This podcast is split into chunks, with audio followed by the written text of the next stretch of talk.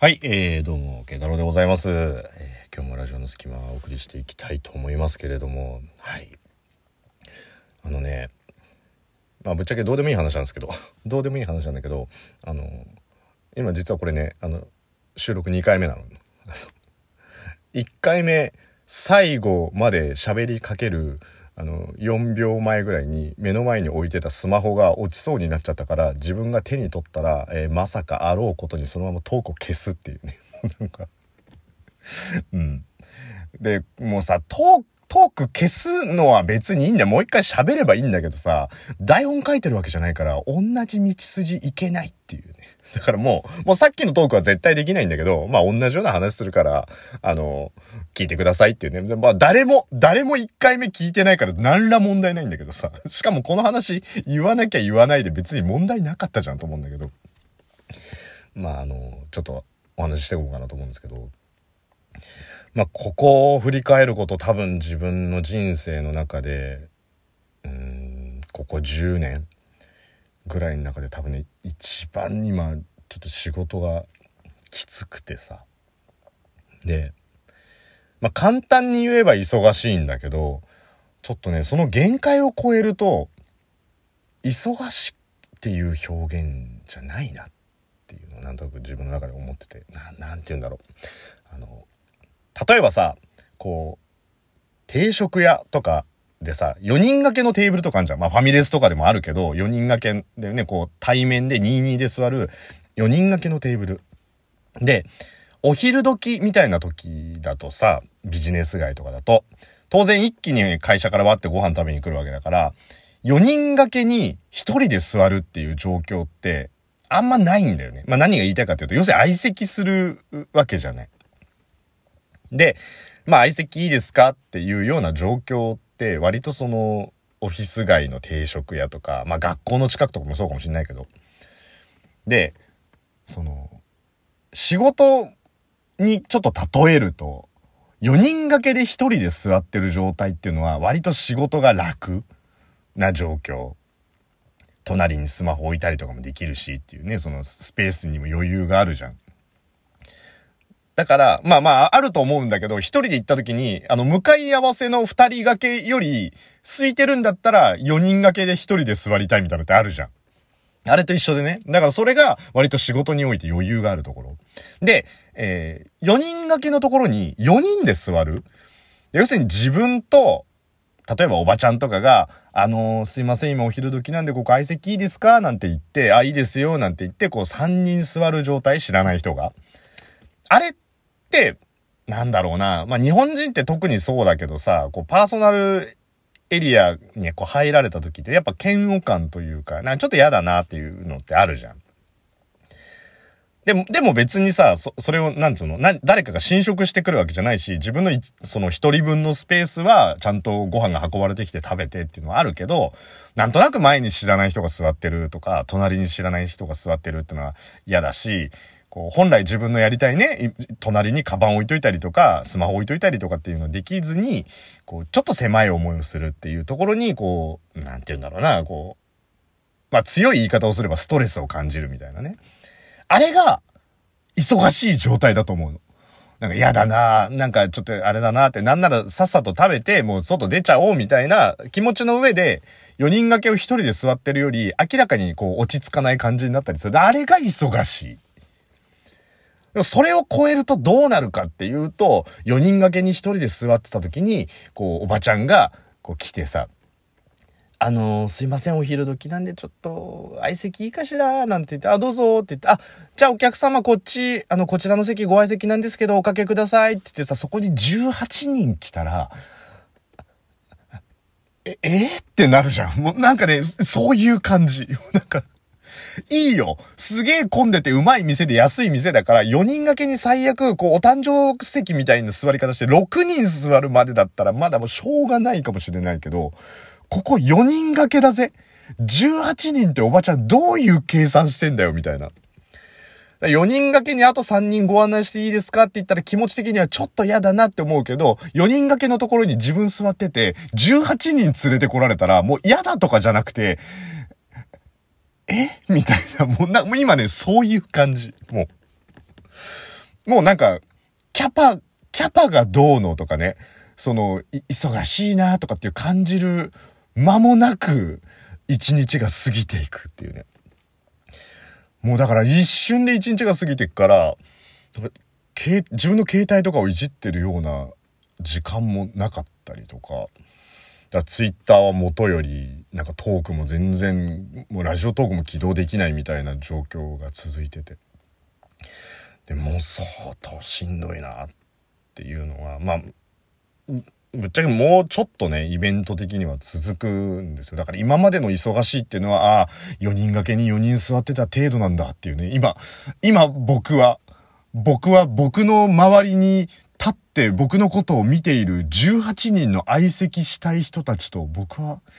どこをどうすればいいんだみたいな感じの状況で。で、まあちょっとげんなりしててさ。で、まあ今日はちょっと何にもないから、あの、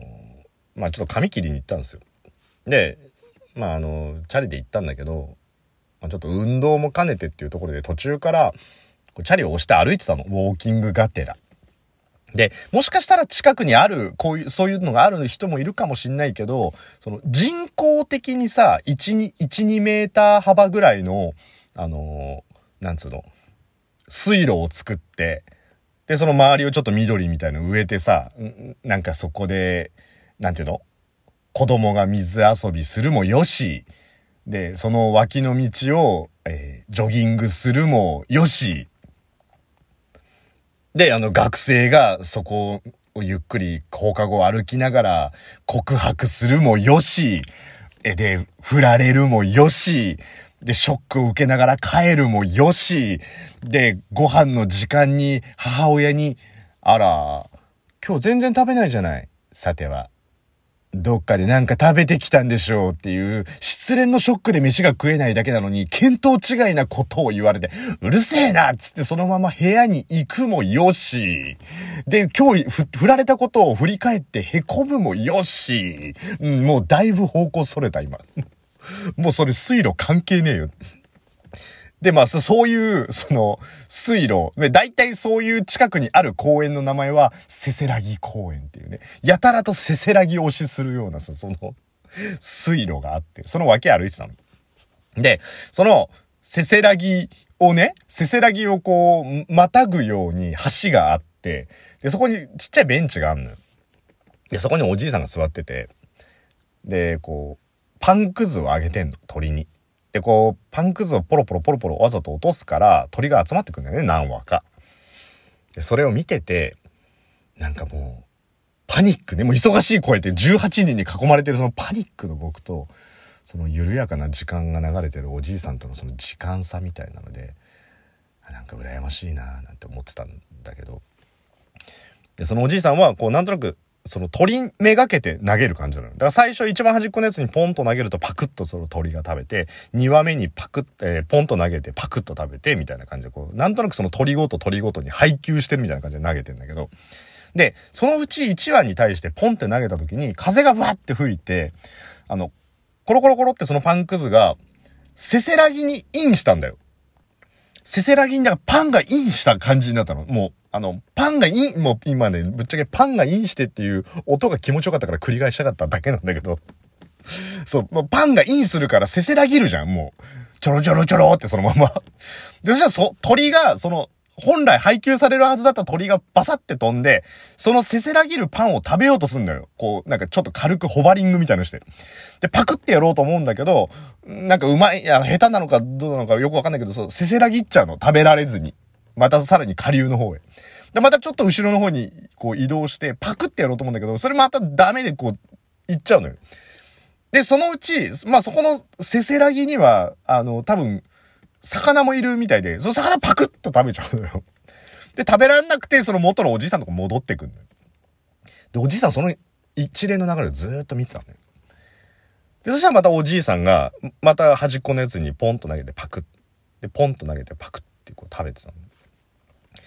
じゃあおじいさんまたその同じ鳥の時に、今度は、あえてせせらぎの方にパンを投げたのよ。ポンって。そしたら、当然だけど、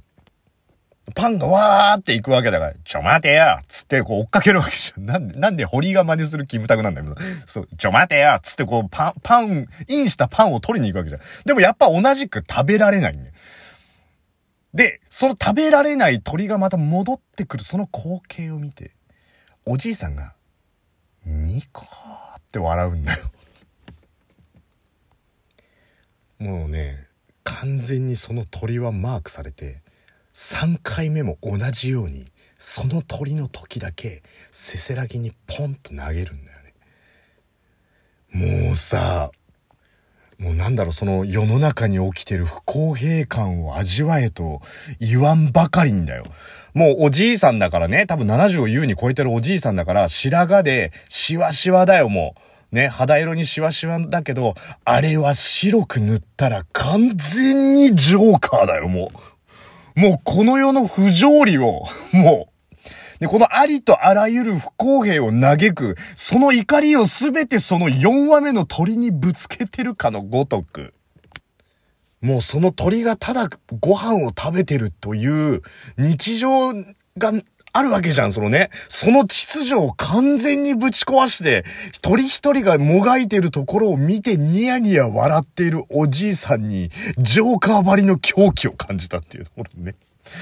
だからもう自分が忙しいのに、あんなおじいさんみたいになれたらいいなと思ってたけど、いや、あのおじいさんはジョーカーだと思ったら逆に、まだ自分の方がいいのかもしれないと思ったらね、まあちょっと、ちょっと落ち着いたっていう話なんですけど。はい。まあそんなわけで、まあ、ここのとこちょっとね、忙しかったから、あの、ちょっとリフレッシュしたりしたいな、なんて思っている慶太郎でございますので、明日もリフレッシュしたいと思います。ということで、慶太郎でした。